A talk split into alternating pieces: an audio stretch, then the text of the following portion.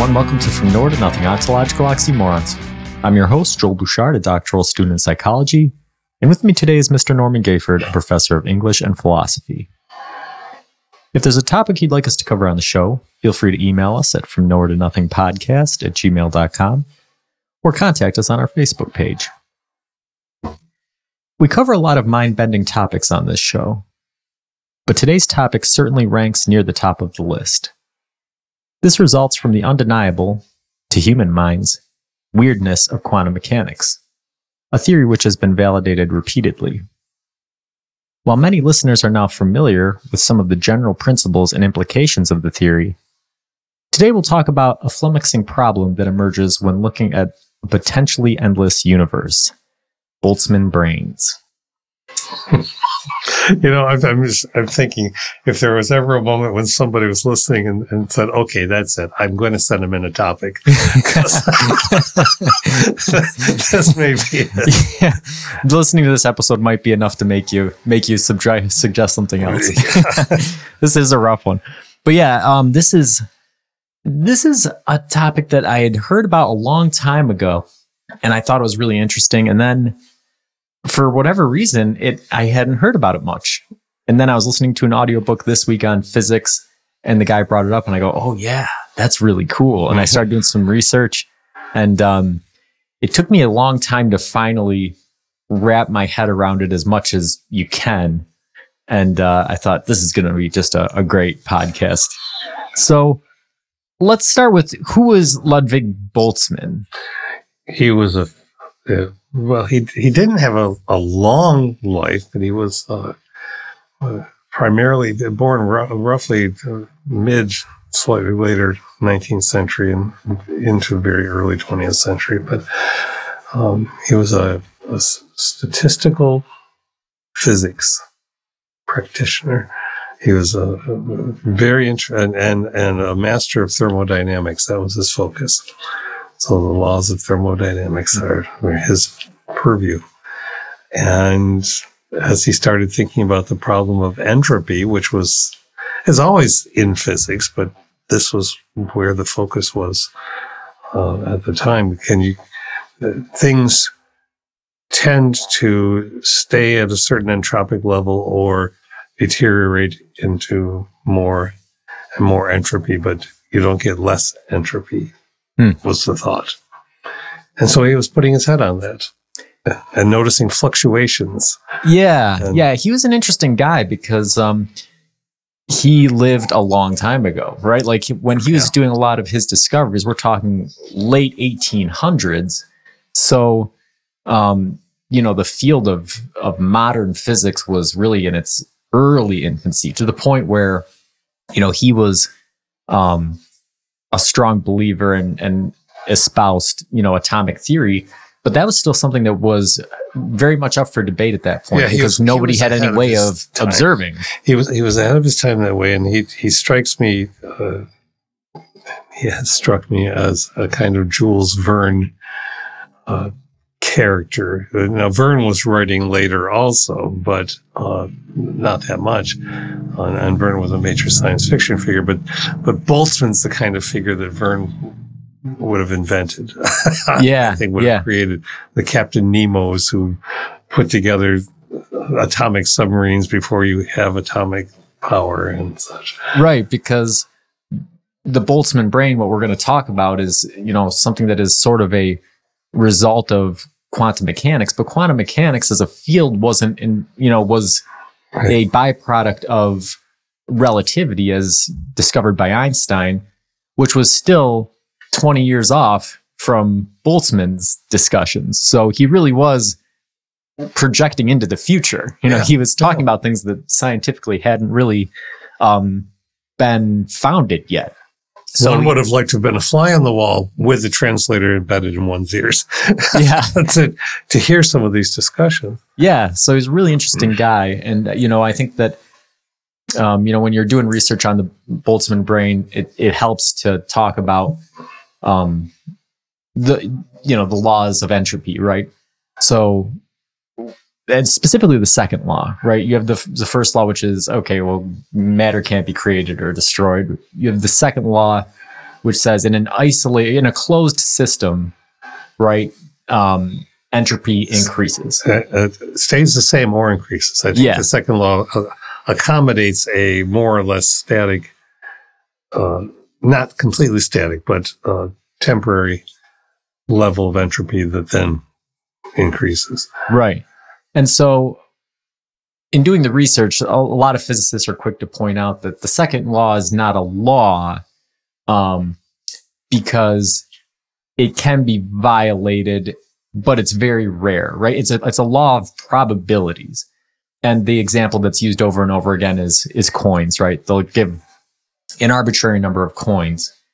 Um, and you know, whether it's 10 or 100 or a million, Right. and you say if you dumped them all out, um, you know, the ha- the greatest chance of them of the result is going to be half heads and half tails because there are so many different ways that combination can happen, you know.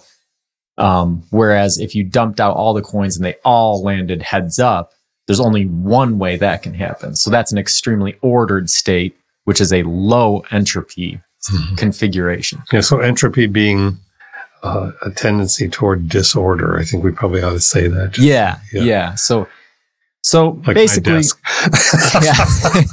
so the second law basically says um, entropy always, you know, entropy increases, right? If you have a, a closed system, um, things are going to get more disordered. If we were to just if, let this room sit for a hundred years, we wouldn't come in and there would, hey, there's no dust anywhere and it's vacuumed and, you know, it wouldn't happen that way, right? Everything would rot and fall down. it's improbable. Yeah. Yeah, yeah, but that's where the quantum weirdness comes in, right? And that's what the discuss the whole discussion will be about. That we'll we'll end up getting there. So, I guess this would be a good time to say what is a Boltzmann brain. So we'll kind of segue the discussion off of the the physics that we just laid into describing what a Boltzmann brain is. All right. Well, we'll preface it with this: that uh, philosophers and and Boltzmann's really a philosopher of science, even though the phrase might not have been used as much as we use it now. But and philosophers sometimes come upon a metaphor or a scenario, a model. Plato's cave. We've talked about that so much. Uh, or the ship of Theseus that that helps illustrate something. So.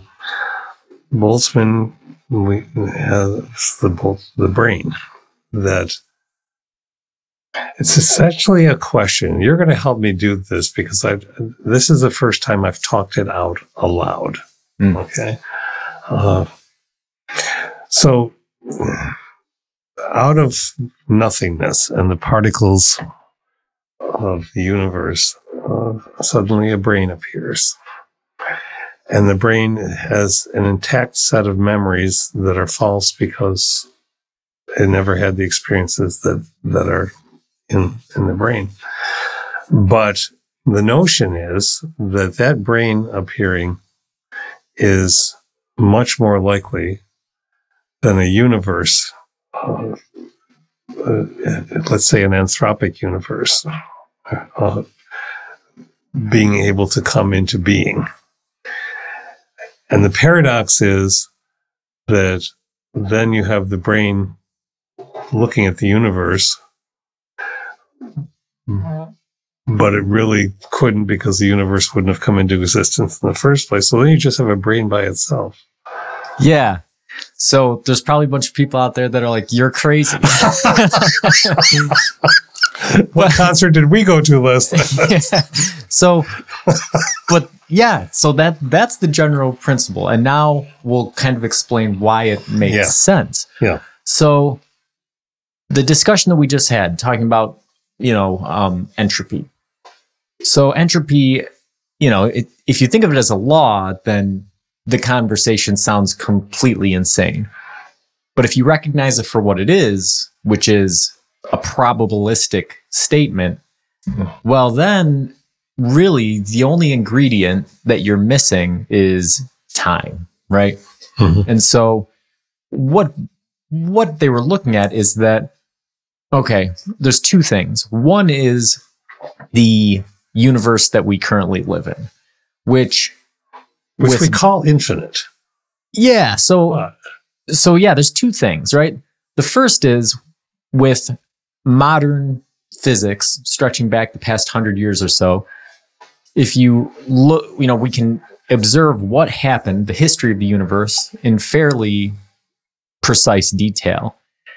And what they find is that when you see the Big Bang, the Big Bang is an extremely low entropy state, right? So if we go back to the, the example of the coins, right? All right, if you if you drop two coins on the ta- counter and they end up heads up, you don't think anything of it, right? But if you were to drop out a billion coins onto the counter and they all came up heads up, you'd go, "Whoa, what are the chances of that?" Right? Well, that's kind of the equivalent of the Big Bang, right? Is this? It's such a low entropy state um, that physicists go, "Wait a minute, this is really strange that that the universe would have been in this configuration." And so, you know, even back to that time, they were they're wondering, well, then is it designed? Is there a, was there a god or creator that that put this low entropy thing in into motion, or did we hit the jackpot in terms of the universe that we're in? Right. So that's the one component of it. Now, the second component that sort of tempers that view and gives a little bit more context to what's going on is what you just mentioned, which is the apparent infinite nature of the universe. We have no way of knowing as it stands right now if the universe is infinite or if there's an infinite number of universes, which for all intents and purposes are the same thing, right? Um, if space goes on forever and it's infinite, or if our universe is finite, but there's an infinite number of them, the consequences are the same, which is that an infinite amount of time allows all possibilities, All possibilities. to happen infinitely. so, in other words, if we go back to our 1 billion coins, if you just dump out that billion coins once and they all end up heads up, well, that seems like a f- outstanding coincidence. Almost everybody universally would say that there has to be a God directing that. Yeah. But if you dump out that billion coins every second forever, nobody would be surprised if they all end up heads up at least once. Right. Right. Right. And really, if it's infinite, it will end up heads up an infinite number of times. So, So it wouldn't be surprising for a brain to pop into existence. yes, yes. So, but why a brain, right? So we, Yeah, when we yeah, look at, question, so here it is. This is where it gets really strange. So we, this kind of explains the universe, right? When we go look at the Big Bang, um, there's two ways of looking at it. And as far as science or philosophy is concerned, either way is kind of equally valid, right? If you were to say that there's a God that lives outside of time and outside of the universe and he created the universe, there's nothing that science can say that says that that's not true because it's outside of the universe and therefore outside the purview of science. But if you also said, well, the universe has probably just been around an infinite amount of time. And during that infinite amount of time, eventually some quantum fluctuation happened that gave rise to the Big Bang and the universe we see today. That also seems equally valid. But what Boltzmann honed in on and what gets us to the mind bending part of this is that if we go back to our episode on Occam's razor, right? Mhm, mhm. So, and parsimony, right? If you're looking at any theory, um, you're always going to want the theory that that seems to be the most likely, the one that has the least number of steps, right? The one that that um, appears to be the most easily comprehensible. Hmm. So, what Boltzmann was saying is, well, if there was an initial quantum fluctuation that has led to our entire universe, this infinite expanse of space and time with huge balls of hydrogen n- with nuclear fission that's heating these planets that is giving rise to complex life over courses of time. Just complexity and, and scale on an unprecedented level. He said, why would you need all that? He said, wouldn't it be enough to just have one galaxy? Wouldn't it be enough to have one solar system with one planet? wouldn't it be enough to have one person, or wouldn't it be enough to just have one disembodied brain with just enough intellectual capacity to imagine that the universe had been created in such a way? And so when you start looking at philosophy of science and saying, well, what is the simplest you know possibility when we look at scales of time right the the chances of a boltzmann brain popping into existence um, occurs once every 10 to the 10 to the 50th years which is a long time right but, essentially once right but a brain a disembodied human brain is much more simple in some aspects than the entire universe. Most people would agree. And so, what are the chances that the whole universe would suddenly pop into existence instead of just a brain? So, the Boltzmann brain scenario is essentially saying the chances that there's this whole universe that you're observing out there is much, much less likely than the fact that you are just a disembodied brain that has popped into existence in an endless void with all of the memories that you have and all of the things that you think. And that the next moment you will pop out of existence. And, and, and won't know it. Right. Yeah. And that sort of hinges on the fact that there there is no present moment for you. The only moment essentially you're already dead. Um, but what you're viewing as the present is actually memories that have been that are in the brain as it formed, right?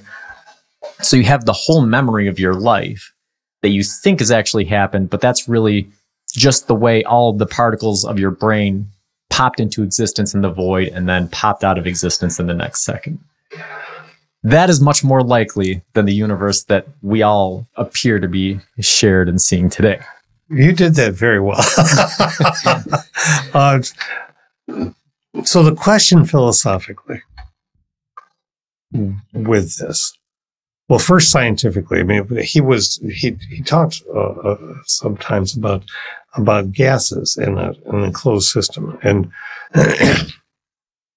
and and this is what leads to some of this discussion. So that the same thing will happen. Mostly, a gas will uh, there's vibrational fluctuation, uh, but will reach its uh, the state of entropy that it, the I always confuse the low and the high. Yeah, it's sort of high entropy seems to me to be much disorder. And low entropy is order. So that's how I yes. think of it. All right. So so it'd be highly entropic. But statistically, uh, and, and apparently one could observe this, right, is that the particles of gas could arrange themselves in some part of the chamber that it's in so that in, in that part of the chamber, the gas is less entropic than the rest, causing more fluctuation. So if that can happen, then the, the, the, the, um, the paradox, the model that he is, is, it makes it much more fun to think about. But there, but we, but to, to help people with this, this mind bend that we're on right now, if you've ever watched the uh, Infinity War, uh, Avengers, the Marvel movie, there's a scene where Doctor Strange is in a deeply meditative state, head going here, there, everywhere, trying to examine all the possibilities of, of is there any way to defeat Thanos? And he arrives at one. Out of all the possible universes, there's only one in which the, the defeat happens. And that is a kind of Boltzmann brain scenario. Hmm. Uh, the, the, later scientists or philosophers of science taking this model and saying, okay, really, this would only happen once. Everything else would be a dead multiverse. Everything else would be a dead set of universes except the one universe that has us in it. yeah. Or the, the, the one so-called brain that has, that has appeared. Another little side tribute, I think, to just put some I'll focus on this. There, there uh, is a novel that one of the most, one of the two most recent books um, by uh, the writer of he, he uh, is an amazing he's an amazing fellow and and he's been always uh, controversial because uh, he had a fatwa put on on on him because he of the highly uh, fundamentalist uh, Muslim elements of the world that said no, you can't say this thing. Um, Salman Rushdie and Rushdie's one of his two most recent books, just out this year, is is a Boltzmann brain like book. Um, in, in that um, it's examining the rise and fall of a civilization uh, from the creation of a city that is created by a woman who has been given great power and the process of the creation of that city, which is very rapid, she creates these people and she puts whole histories in their heads so that they won't be surprised that suddenly they're in this city. So they think the city's been around forever. They think they've lived a long time. And it occurred to me when we were developing this, I was just read this book recently. I said, ah, yes, okay. So this is, this is a worked out idea of the Boltzmann brain. Yeah. Yeah. It's, um, it, it's really interesting. Uh, the, the physicist that got me thinking about this again was Brian Greene, who, mm. man, his, his books are really fantastic. The super string man. Yeah.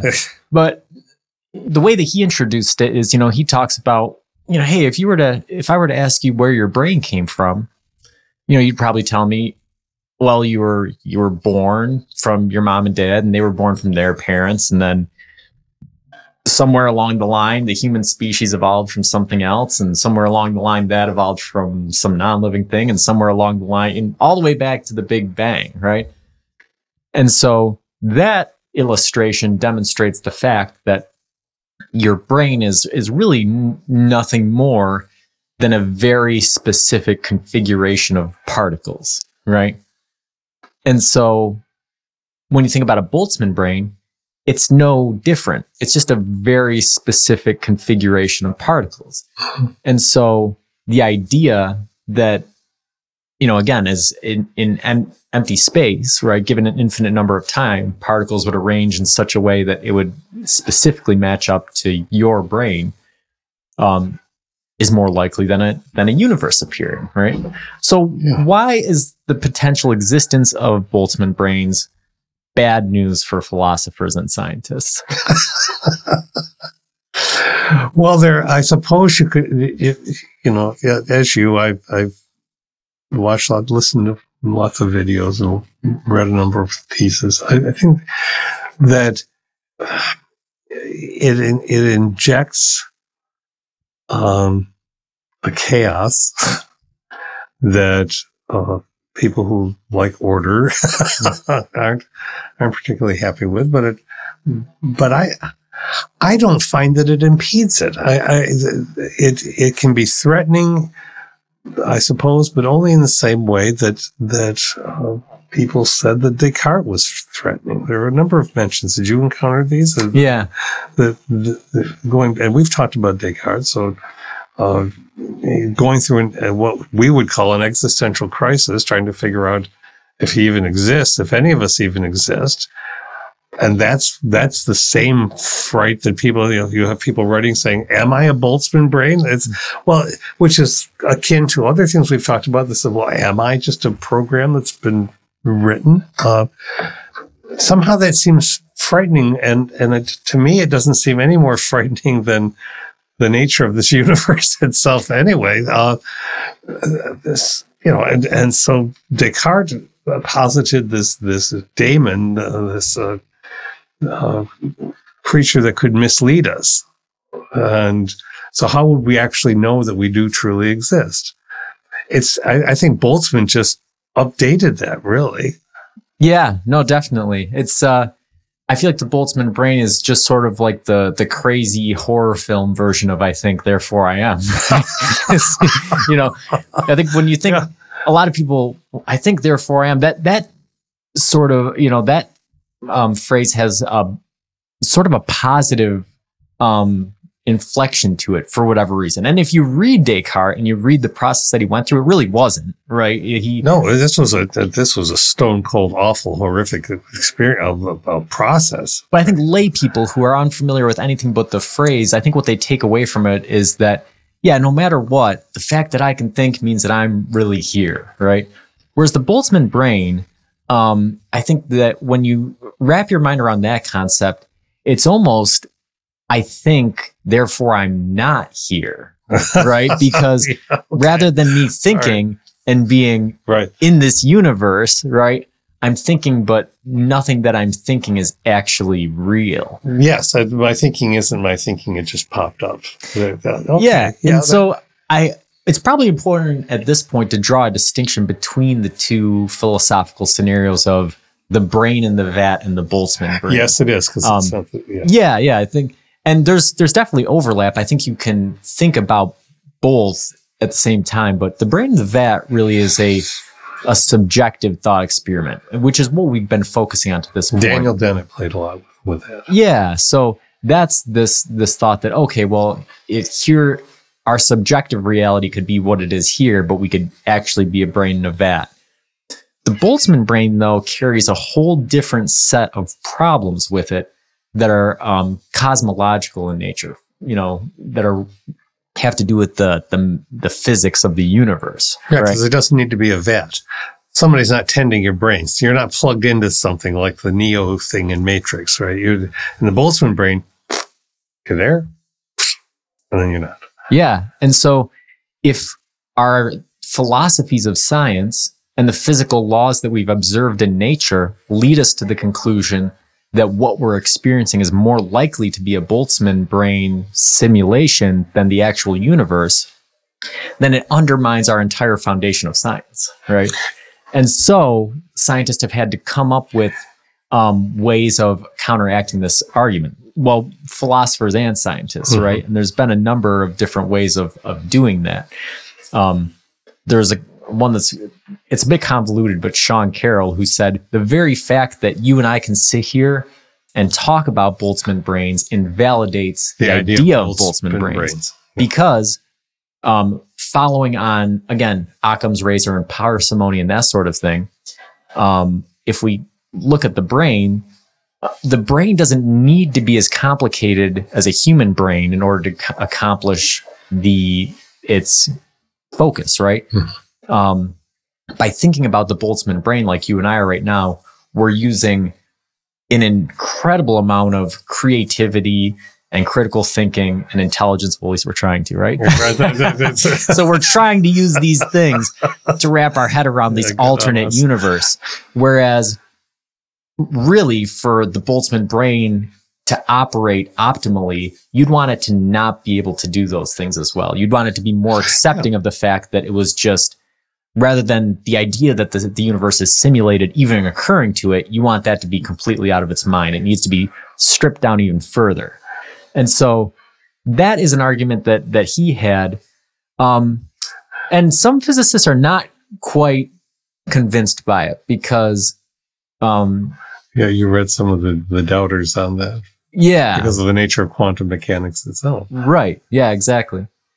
So um there's that, and then there's you know other other scientific ways of of addressing but, it. But the use, you know, if we want to, is there a teleology to the Boltzmann brain, or is there a teleology to any of the tools that philosophers have developed? And and I'll take the yes, there's a teleology in this, even though that could be countered completely. But I'm just going to go that route for a moment. If, if, in other words, we could ask, it's a mundane question, what's the use of, of this? Uh, and we know that there doesn't have to be a use for everything, but you just demonstrated the use for this. The fact that it has people thinking about all the implications were this to be the case what does it allow for? What doesn't it allow for? How does what does it show us about the universe? Does it il- illuminate anything? That's really the philosophical, philosophically important thing. I mean, for me, the Boltzmann brain is just a, a, a lovely another metaphor uh, that uh, uh, run at um, rapid speed, fast forward, makes uh, encapsulates the rise and probable fall of human humanity, so that uh, one brain arises out of the the melting pot of quantum froth. Okay, uh, it looks around and it's gone. Well, our whole civilization of brains does this across a hundred thousand years, mm. or maybe we'll make it to two hundred thousand. but, but almost surely, uh, there'll be a point at which something else rises instead of us uh, out of the evolutionary process. We, we think of ourselves as the end point and the be all and, and and that's ridiculous if you if we we've learned about science. Why should we think we're the end point? One rock out of space and we're done. Something else will rise. Or we wreck the environment so much that we pretty much force ourselves off the planet. Something else on the planet will rise.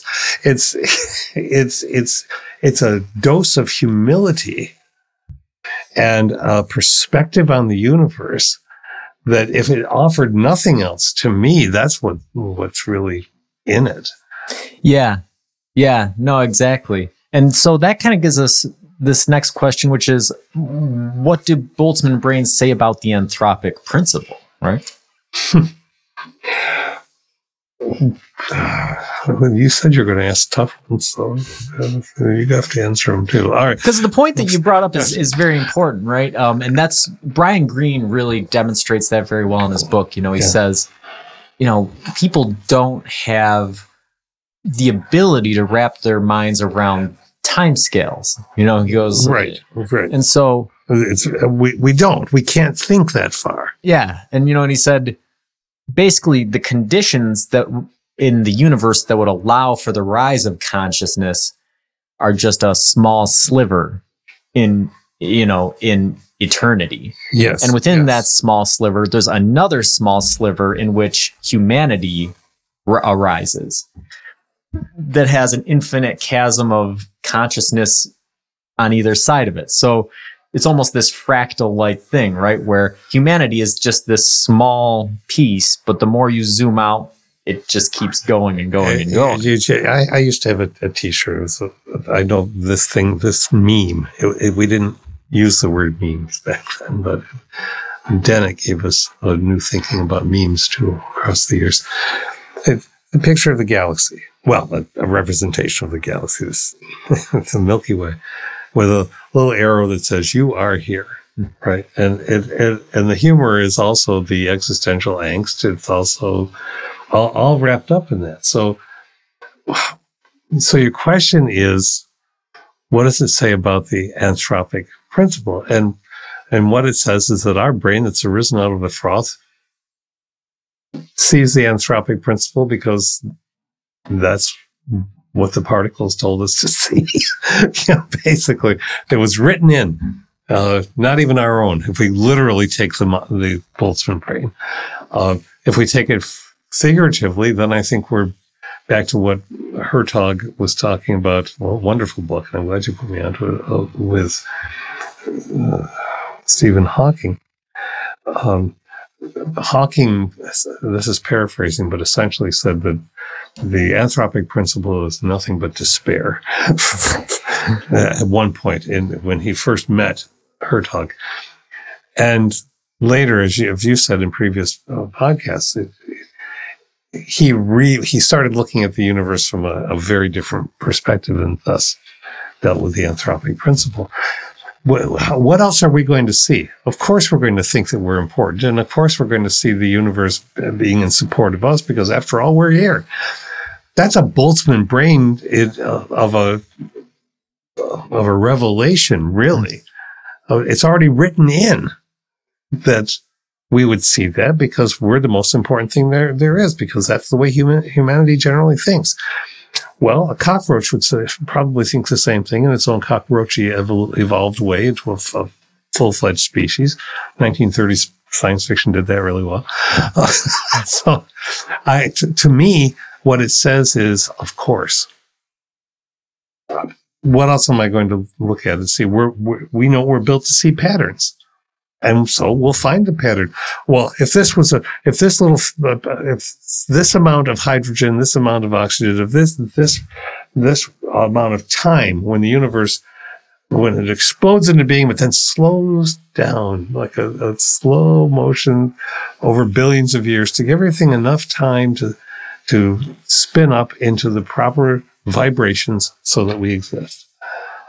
Well, what's the possi- what's the possibility of that? Well, if there's an infinite universe, then all possibilities. Yeah, yeah, exactly, and that's that's where the the discussion gets real tricky. But I I like the point that you've been making, which is the fact that whether we're a Boltzmann brain or not, we're a Boltzmann brain. in the fact that in the fact that if you zoom out far enough, right, um, this idea of being a disembodied brain that is in space that exists for one moment and then is gone is terrifying. But if you scale out far enough, that's all humanity is, right? Yeah. Is we what we are is a brain, and although we are embodied, right, our brain doesn't see anything. Our eyes see things. Our brain doesn't hear anything. Our ears hear things, right? our brain is separate from all of those things, and all all it's doing is making meaning of what it's perceiving. It's the so, phenomenological analysis you're doing right. that, right? And you've talked before about all the steps just for, for us to say that we saw something, all the things that go on in the brain. And this raises the really important question is, well, does it make it any more or less meaningful whether you're a Boltzmann brain or whether this is actual reality, right? If the phenomenological experience is the same, right? Are we determined? right. Does the determinism rule or does it not? It's a, this is why it is a delightfully complicated, wonderful thing that this this Boltzmann brain because it gives us it's a tool. You know, Dennett often talks about that in his writing too. The philosophical tools we pull them out of the box and we use them let's think about the ship of Theseus today. Let's think about the Boltzmann brain. There, there are dozens of these. We haven't even touched on nearly and more than dozens. And, and we could, we, and we will, we keep pursuing them. But so how do they help us look at things? My, my granddaughter has this thing in a basket in a bicycle. It's a, an orange golf ball. Uh, she told me yesterday said, what, what's that in your basket? And she said, that's my sphere of focus. Oh. And there were two acorns in the basket. Well, what are those? She said, those are my questions. and then we went on to all the other parts of the bicycle and what they're all about. But, and I couldn't, I'm thinking about what we're going to be talking about today. And I'm looking at them, my sphere of focus. And she bumped and she fell over at one, at one point, got right back up, but she was very concerned. She said, where are my questions? And she found them. Her mom found one. She found the other back in the basket. I need my focus. And there's the ball and it went back in the back of the basket. I'm thinking, wow.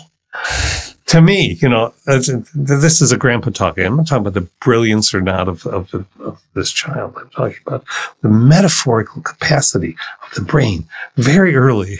Hmm to just to pick things and call them something else but still is revealing what's important questions are important what's important focus on something yeah it's amazing the brain I love her for that. I just so much. Whether my brain is here in my body in a physical universe or whether it's just a Boltzmann brain that's only popped up for a second, it's amazing, right?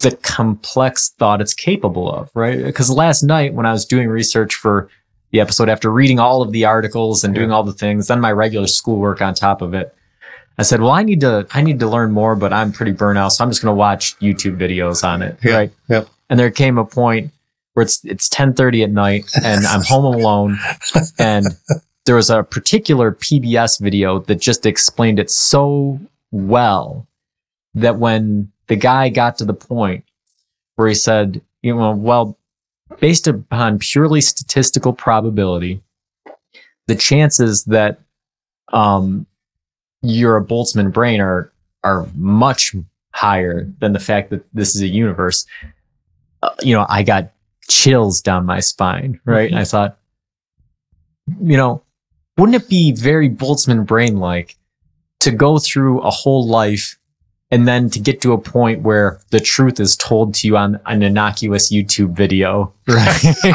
and, and I go, you know, it's just one of those moments where it, it, it almost feels like you're breaking the fourth wall Yes. of reality, right? Yep.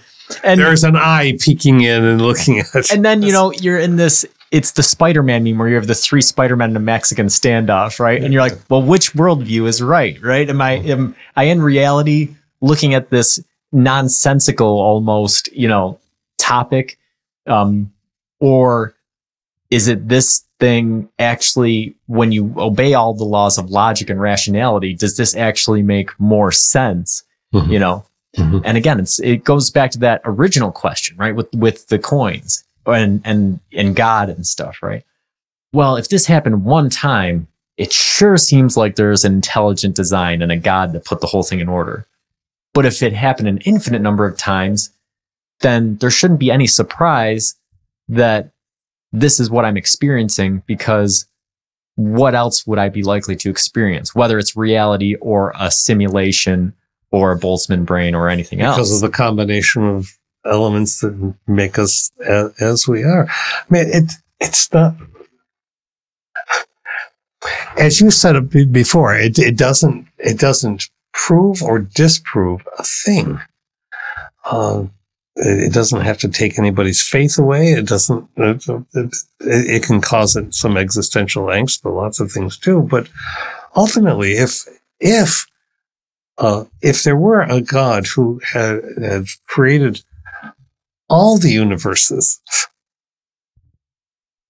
why would we think we're we're special? Maybe for this period of time on this particular rock, but there are lots of other stories out there.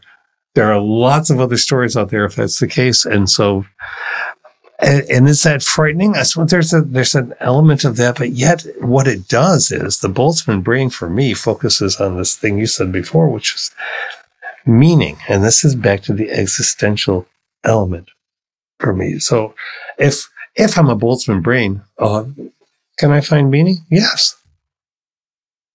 Yes, because it's written in there to, to find meaning for however long. Because the, the fact that I'm a, a bit of a, a bubble and, a, and froth somewhere doesn't diminish that I've been here now for whatever time I get to be here before I melt back into the froth.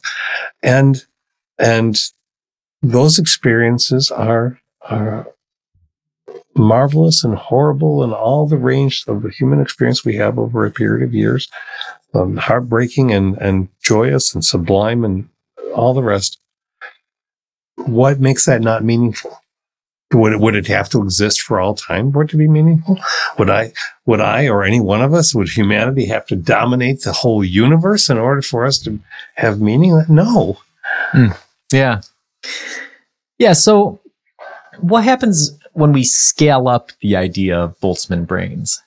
Right. So, we have this idea of, of a brain popping into existence, but really, I mean, if you, there's nothing to say, you know, that other things can't pop into existence, right? With there's always the classic example of a tea kettle in the orbit Well, of Saturn. Bertrand Russell's. Yeah, I was thinking, Bertrand, yeah, right. So, so if if that, if, and why did Russell? There's that's his tool, one of many. Why did Russell come up with that? He came up with it. Uh, he he talked about it uh, because he's trying to say that you you you you can't prove a negative, Hmm. or or or or, uh, uh, you, you- it's impossible for, for us the way we're constructed. So it's possible that there's a, a teacup orbiting the sun or Jupiter or something. We can't prove it, even with our instruments. Even if we spent all a hundred years training uh, our James Webb telescope on Jupiter, we wouldn't find a teacup because we couldn't see it. Yeah. And so this idea of um this is one of the defenses against the Boltzmann brain as well, is because um, some physicists say, okay, so the chances of a human brain popping up seem more likely than a universe popping up. But really, that was before modern physics got a hold of how the universe unfolded. Mhm. And that if you actually look at how the universe started and progressed, it's actually much more simple than a human brain is. Because when you when you started and you just had hydrogen and helium and a little bit of lithium, and then things condensed and went about their way, it's sort of like um, I think that the the best analogy is um, probably video games right now. Hmm. Like um, you know, video games. Uh, Ten years ago, there was a point where so much work had to go into them because you had to design every little detail and high high fidelity graphics and audio and stuff. But in the past few years, there's been this um, movement towards procedural generation where you seed is what they call it. You seed a couple parameters and then you just let an artificial intelligence develop whole universes, right? There's Yep, yep. whole whole galaxies and universes in video games now. And at this point in the technology, they don't quite stand up to the stuff that's been meticulously handcrafted, right? But you can develop in-game universes that are much bigger than ones that are handcrafted. So that's sort of an analogy, right? Yep. All right, if you have a video game that lasts 10 hours and it's meticulously crafted, I mean, you might be, it might be easy to say, well, the chances of that happening are much higher than a video game that is 200 hours long and is this huge expansive thing. But if you look at the complexity of the arrangements, right? The uni- the Big Bang, the universe of the Big Bang was not necessarily a complex arrangement. It was really just an infinite point of density. Whereas the human brain is a remarkably complex, um, amal- you know, uh, configuration of particles. Yes. Yeah. And so, even though the brain is much smaller, and even though there might be, you know, there's an innumerable amount of brains in this universe, the way in which those brains developed from a, a much more simple universe as you go back in time may be more likely than just a fully formed brain in all its complexity popping into existence. So that's one of the scientific Mhm. arguments against Boltzmann. But but it, but it still has served its purpose. Mhm.